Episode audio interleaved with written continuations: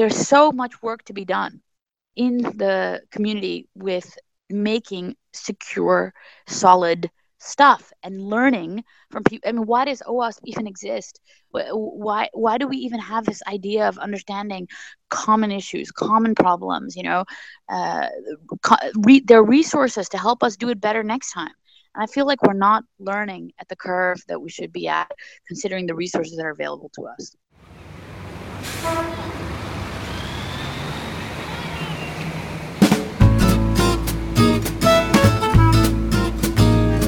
Welcome to OWASP twenty-four seven, sponsored by the Open Web Application Security Project, improving the security of software.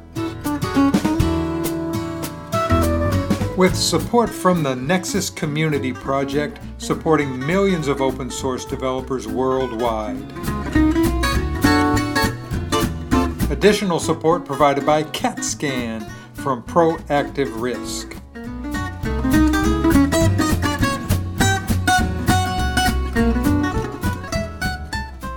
Hi, this is Mark Miller with OWASP twenty-four seven. Today I'm talking with Jaya Baloo, who's going to be the keynote speaker at AppSec E U in Belfast. Welcome, Jaya. Hi there. So the conference is going to take place in the middle of Belfast. Let's let's start with what you're going to be doing first. For your keynote, you're going to be talking about the future of crypto. Can you give us kind of a background on what you're going to talk about? Well, what I what I want to talk about is actually the way that we, you know, usually implement crypto. So despite really good crypto standards and, and algorithm sets, we tend to still have a lot of issues when we're implementing crypto. And when I look at my network, I can see that a lot of the vulnerabilities that come out the, that we, when we have automated vulnerability scanning in place are still, you know, misconfigured certificates, issues with S S L, a lot of things that we could be doing better from the from the basics.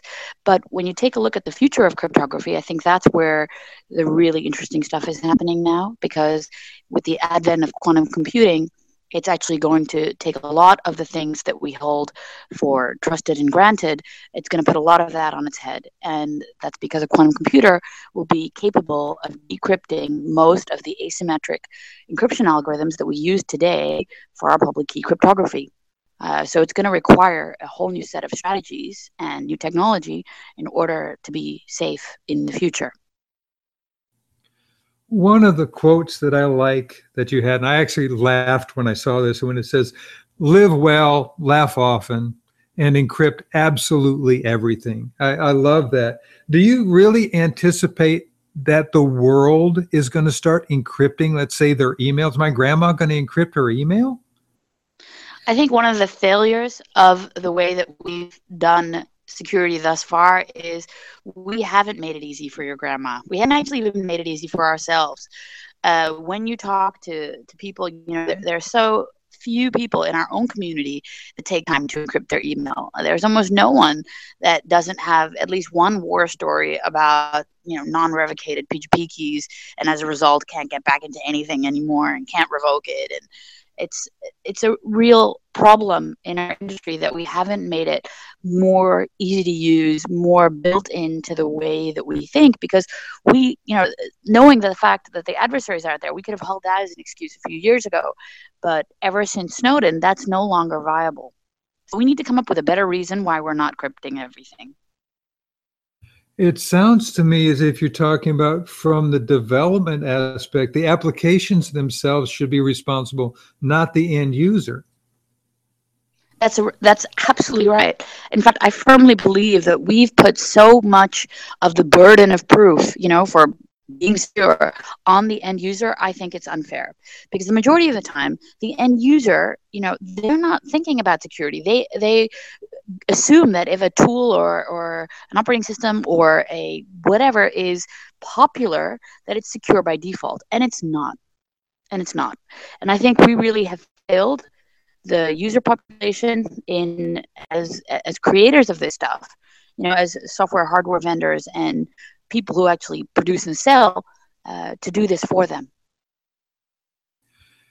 One of the things that is my high evangelism points is the concepts of DevOps. Does what you're talking about integrate into the DevOps mindset? Not as much as it should be. Um, I'm not saying that it's it's bad from the get-go. I really think about DevOps mindsets do change. I don't think it's impossible to be uh, secure and develop agile. I, I, I actually think it can go very much hand in hand. Uh, I just think it's about how you uh, set the the framework, the, the idea from the get-go. What are you out to achieve? And you make sure that through your sprints and through your cycles that you're actually still being honest, if you will, uh, to that security privacy conscience in the background.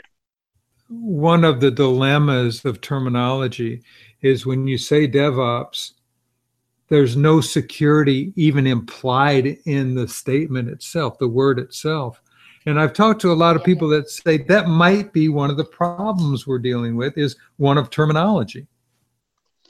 I completely agree. I, I really very firmly agree, because I, I think the initial idea of being able to do DevOps is that you weren't stuck in these, you know, big Wasserfall-like uh, um, cycles, which was really killing our time to market, and that you were able to think much more on your feet about what was required and then do it immediately as needed. I don't think that necessarily implies taking away the security and privacy aspects. I think it's just how we've evolved it. And I agree with you on the terminology bit. I think that would help a lot. The other thing that you talk about is the um, development and advancements in quantum computing. I find that an exciting proposition. It's scary is what it is, to be honest with you. It's because the clue is, I mean, think of it this way. It's like the next big thing in, in the sense that it's like the next nuclear bomb. Um, and and that, that is exciting, but I find it just terrifying in a way, because it, it means that the person who gets there first is going to have such a strong and unparalleled advantage to everyone who gets there after, that they're, first of all, not going to be very chatty about their capability. They're not going to, you know, proclaim, here we are, we're the first one, we have a quantum computer uh, that's viable enough to decrypt uh, standard cryptography. They're not going to scream that off the rooftops. They're going to let you use all your weak crypto as long as they can possibly stretch it out before it suddenly becomes revealed. I mean, think about what happened after World War Two with the Enigma machine. When the British, you know, with the movement of Alan Turing and Bletchley, when they'd actually figure out how to decrypt Enigma, and when they actually took possession of certain Enigma devices, what do they do? They spread it out amongst the allies and said, you know what? We found this from the Germans. It's a really good crypto device. Why don't you all use it? And they were the only ones who possessed the advantage of full decryption. So I really think that we need, if we, you know, can learn from the history here, we need to do this better. And it's also because you do want the enemy to use their weak crypto as That's long right. as possible if you have cryptanalysis, you know. And uh, there are countless, numerous historical. If you if you read Simon Singh's uh, The Code Book, you know, one of my favorite stories in there is about Mary Queen of Scots, her into uh, basically um, uh, what's the word, incriminating herself um, by allowing her to keep sending messages after they, you know, they were just waiting to catch her.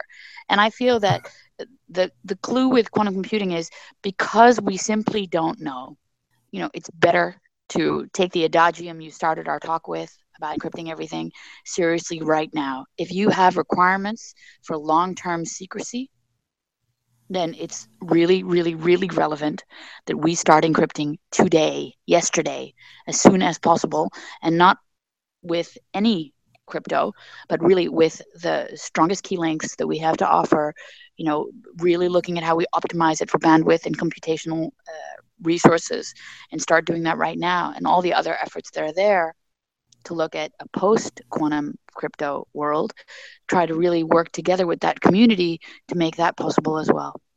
So Jaya, who's going to get this first? Is it going to be a, an I B M? Is it going to be a national government? Is it going to be the underground? Who's going to get to quantum computing first? Well, it's a really good question because everybody's busy with it. Um, and I, right. I, I like that you mentioned I B M, because what I think I B M did that's really cool, I don't know if you've seen it, they've actually set up a public cloud-based quantum computer. It only has five qubits, um, but they've actually set that up. And you can go now to the I B M site, uh, to their quantum co- computing platform, and get an account.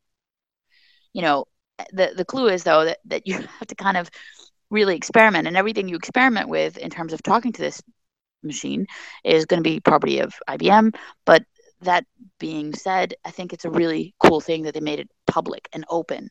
Um, Google is also busy with this. They have multiple uh, efforts in uh, quantum computing. So they, first of all, they bought uh, the systems of D-Wave from uh, Canada, which has slightly over two thousand qubits now, I believe, but it's a different type of quantum computer uh, than the one that we would think that would be needed, uh, the universal quantum computer for breaking crypto. But that's very interesting. And they also have their own efforts to build their own quantum computing machine. So uh, Microsoft is also busy with it. Microsoft has this huge lab, uh, lots of universities, of course, um, the E U, China. I mean, everyone is doing something significant on quantum technologies. When I say everyone, by the way, I should refrain from using that word, because it's everyone that can afford it. Because this is going to be one of those things that's a huge disparity between the have and the have-nots. You can't do anything in terms of computing or in post-quantum stuff if you don't have the resources and the budget to fund it.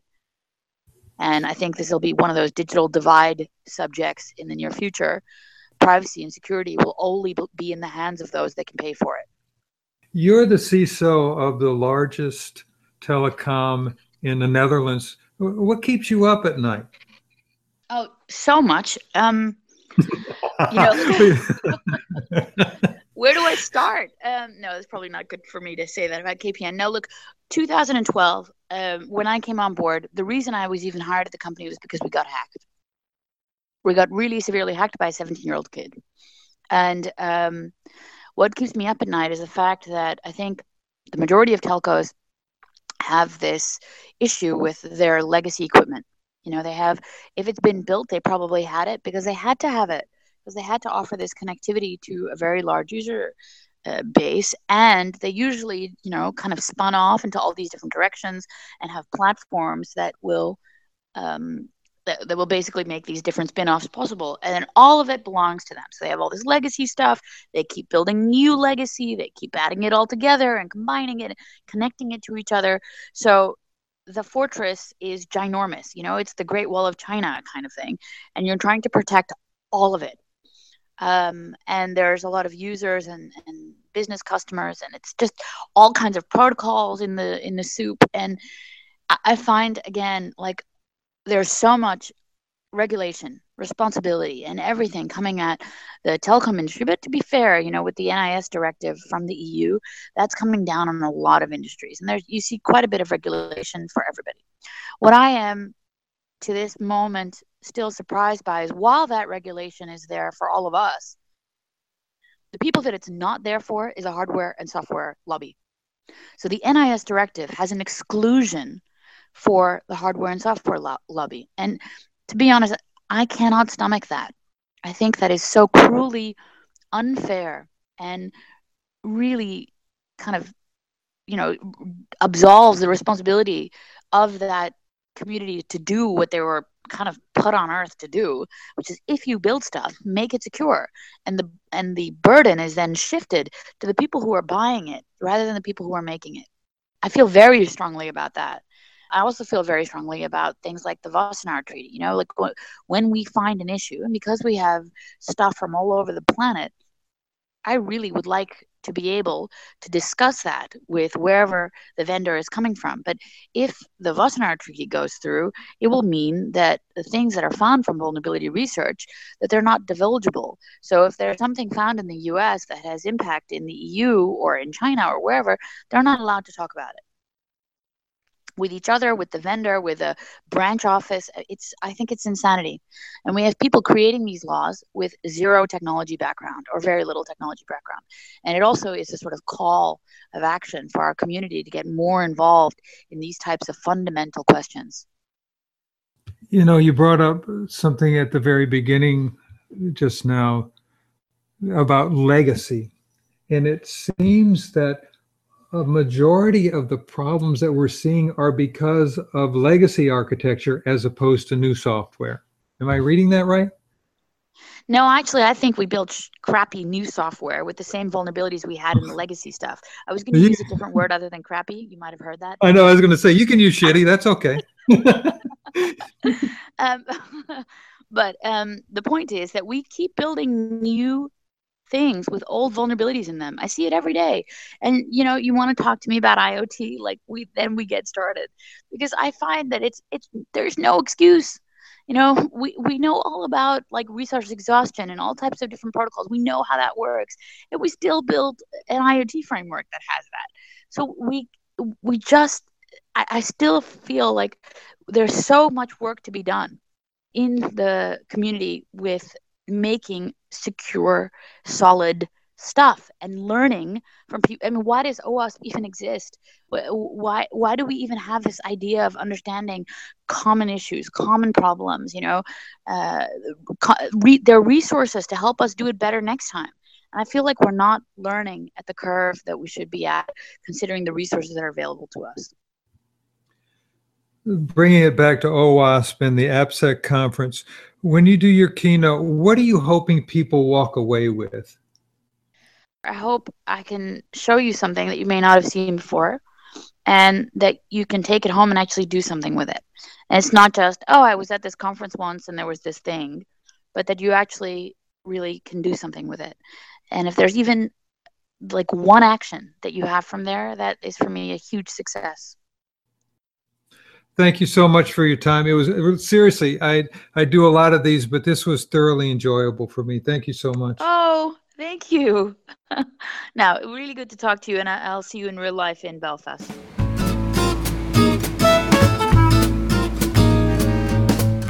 You have been listening to OWASP twenty-four seven with your host, Mark Miller, and music provided by the George Cole Quintet. With support from the Nexus Community Project, supporting millions of open source developers worldwide. Additional support provided by CatScan from Proactive Risk.